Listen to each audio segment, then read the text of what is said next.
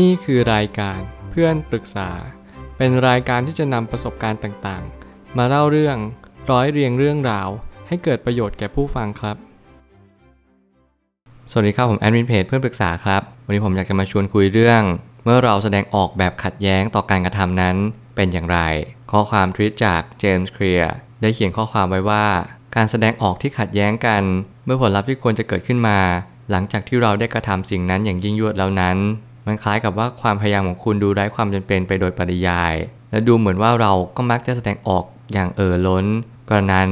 มันก็เป็นทางเดียวที่เราจะทำได้ ข้อความชุดนี้ผมเชื่อว่ากำลังจะมาส่งสาร ให้คนหลายคนได้รับรู้ว่า เมื่อไหร่ก็ตามที่อะไรมันดูขัดแย้งกัน เมื่อนั้นเราควรจะตั้งคำถาม เมื่อนั้นเราควรจะใส่ใจให้มันมากเป็นพิเศษ มีหลายคนมากที่พยายาม ตามหาความสำเร็จ ตามหาสิ่งที่เราอยากที่จะไปถึง ปรารถนาเอ่ยอะไรเอ่ยสิ่งเหล่านั้นมันเป็นสิ่งที่ทำให้ทุกคนมีแรงขับเคลื่อนในการใช้ชีวิตต่อไป แต่ก็แน่นอนว่ามีหลายคนที่ไปไม่ถึงฝั่งฝัน แล้วก็มีหลายคนที่ติดอยู่กับความคิด มันเหมือนเป็นกับดักความคิดที่ทำให้เราไม่ยอมไปไหน ไม่ว่าคุณจะอยู่ตรงไหน มันไม่สำคัญ มันสำคัญที่ว่าคุณรู้หรือเปล่าว่าคุณอยู่ตรงไหน การเดินทางไกลแน่นอนคุณต้องเตรียมสเสบียง เตรียมกำลังใจ เตรียมอุปสรรคขวากหนามที่คุณจะต้องเจอแน่นอน คุณเตรียมไว้ก่อน เพื่อที่จะให้คุณได้เรียนรู้ว่า วันหนึ่งคุณก็ต้องผ่านไปให้ได้ วันหนึ่งคุณต้องรอดผ่านภูเขาลูกใหญ่หลายลูกไปได้ นั่นคือการที่คุณประเมินความเสี่ยงไว้ก่อน ถ้าเกิดสมมุติคุณไม่รู้ว่าคุณเดินอยู่ตรงไหน มันหมายความว่าคุณจะไม่สามารถเตรียมพละกำลัง เตรียมสเสบียง หรือเตรียมกำลังใจ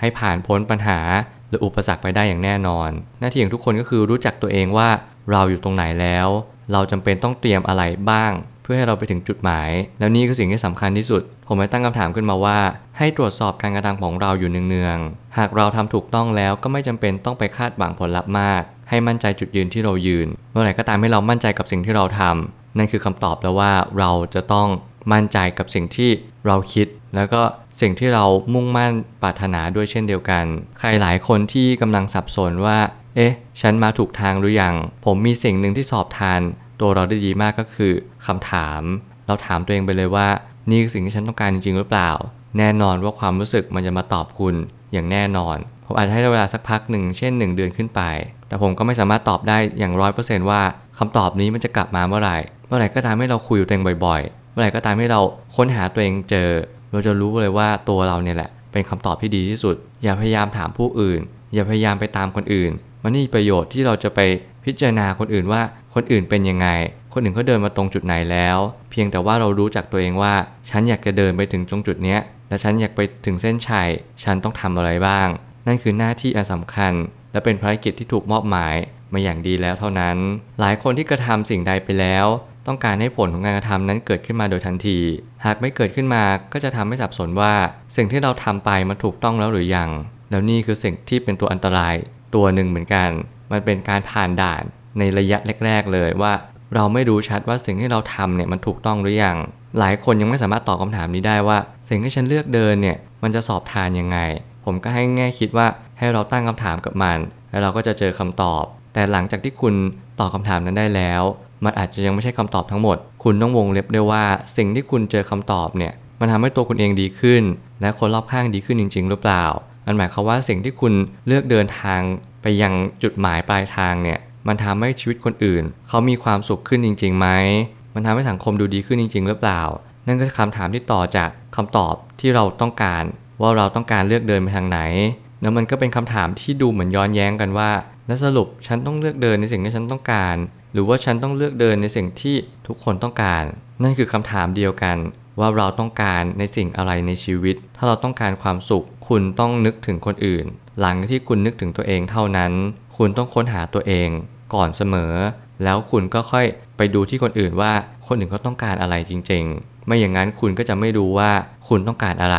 มีหลายคนติดกับดักความสำเร็จ คือไปนั่งมองคนอื่น ไปนั่งตามคนอื่น ไปนั่งดูว่าเขาต้องการอะไร จนลืมถามตัวเองว่าเราต้องการอะไรเช่นเดียวกัน ผมก็เลยสร้างทางแก้ที่เป็นทางแก้ที่ดี ก็คือการที่เราถามตัวเองก่อน พอเราเจอตัวเองแล้วเราค่อยถามคนอื่น แล้วนี่คือจะเป็นสิ่งที่การกองได้ดีเยี่ยมเลยว่า เราจะไปตรงจุดไหน แล้วเราจะมีความสุขในชีวิตจริง ๆ หรือเปล่า ทุกการกระทำนั้นล้วนแต่สร้างผลกระทบให้กับโลกใบนี้ทั้งสิ้น ไม่มีการกระทำไหนไร้ค่าหรือไร้สาระ แต่ทุกการกระทำล้วนแต่สร้างผลพลอยได้ให้กับธรรมชาติทั้งหมดทั้งสิ้น และนี่ความเป็นจริงของชีวิต แล้วมันก็คือความเป็นจริงของธรรมชาติ ว่าเราไม่สามารถที่จะไปบอกว่าไม่ให้ทำการกระทำนี้นะ หรือไปทำการกระทำนั้นนะ เราเพียงแต่ว่าเรารู้ชัดว่าสิ่งที่เราทำเนี่ย มันมีผลกระทบอะไรบ้าง เราทำเพื่ออะไรจริง ๆ แล้วเราก็รู้ชัดว่าสิ่งที่เราทำเนี่ยมันตอบโจทย์อะไรได้บ้างในชีวิต บางครั้งมันอาจจะยังตอบไม่ได้ในวันนี้ ผมก็ยังเชื่อว่าให้เราทำต่อไป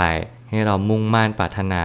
ในสิ่งที่เราเชื่อมั่น ว่าสักวันหนึ่งมันจะต้องเป็นอย่างที่เราคิดนะ แต่หลังจากนั้นคุณต้องสอบทานต่อไปว่า อะไรคือสิ่งที่สำคัญที่สุดในชีวิต บางครั้งคุณพยายามไปแล้ว แต่มันดูไม่มีความหมายอะไรสำหรับคุณเลย ผมอยากให้คุณลองตรวจสอบ อย่างที่ผมบอกก็คือ ตัวเองและคนอื่นให้ได้ว่ามันมีความแมทชิ่งกันไหม มันมีความเหมือนกันหรือเปล่า มันไปด้วยกันได้ไหมคำถามเหล่านี้จะช่วยให้คุณเข้าใจตัวเองมากขึ้น แล้วก็จะรู้ชัดว่าสิ่งที่คุณทำเนี่ยทำไปทำไมจริง ๆ ถ้าหากว่าเราไม่สามารถควบคุมสติได้ ให้เราพิจารณาจากการกระทำนั้นๆ ว่า เราทำบ่อยมากพอหรือยัง หรือว่าเราทำซ้ำในทุกวันหรือไม่ หากเรายังไม่ทำในระดับนั้น ก็ยังไม่มีสิ่งใดเกิดขึ้นมาแน่นอน แล้วสิ่งหนึ่งที่เป็นตัวอันตราย ตัวถัดมาที่ผมเชื่อว่ามันเป็นสิ่งที่ทุกคนต้องเจอ คือการทำเป็นประจำการดึงสิ่งต่างๆ มาเป็นวิถีชีวิตของคุณ มันยากมากๆในช่วงแรก เพราะว่าแน่นอนคุณไม่อาจจะตอบได้เลยว่า สิ่งนี้เป็นสิ่งที่คุณจะดึงมาใช้ได้ตลอดเวลา อย่างบางคนมีวินัยอย่างบางคนตื่นตอนเช้า หลายครั้งที่เราไม่สามารถทำได้ บางคนติดนอนดึกตื่นสาย บางคนชอบกินอาหารดึก มันก็ทำให้กรดไหลย้อนสิ่งต่างๆ เหล่านี้มันคือ การที่เราพยายามฝึกฝนสร้างนิสัยให้กับตัวเอง ว่าสิ่งที่เราทำเนี่ย มันดีพอหรือยัง ลองดูว่าที่เราทำซ้ำเนี่ยมันเป็นระยะเวลานานเพียงพอหรือยัง มันเป็นกี่วันกี่เดือนหรือกี่ปี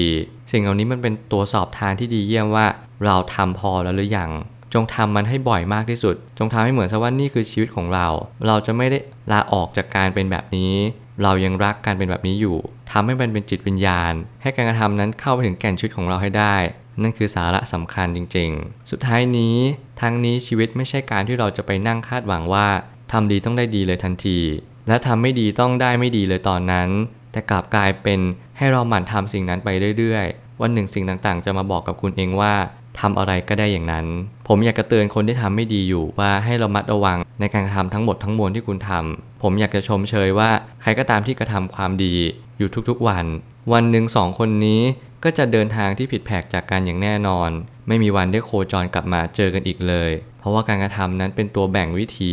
เป็นตัวแบ่งแยกความแตกต่างของชีวิต ความสุขของชีวิตก็จะไม่เท่ากัน ความทุกข์ของชีวิตก็จะไม่เท่ากันเช่นเดียวกัน นี่คือความแตกต่างว่าทำไมเราถึงต้องฝึกการกระทำของเราอยู่เนืองๆให้เรารู้ว่าสิ่งที่เราทำไปเนี่ยมันมีประโยชน์หรือโทษอะไรบ้าง น่าจะเป็นจุดที่สำคัญมากในชีวิตที่ทำให้เราเข้าใจ และตระหนักรู้ว่าเราควรทำสิ่งใดมากที่สุด ผมเชื่อว่าทุกปัญหาย่อมมีทางออกเสมอขอบคุณครับ รวมถึงคุณสามารถแชร์ประสบการณ์ ผ่านทาง Facebook Twitter และ YouTube และอย่าลืมติด Hashtag เพื่อนปรึกษาหรือ f r ร e n d t a l k ด้วยนะครับ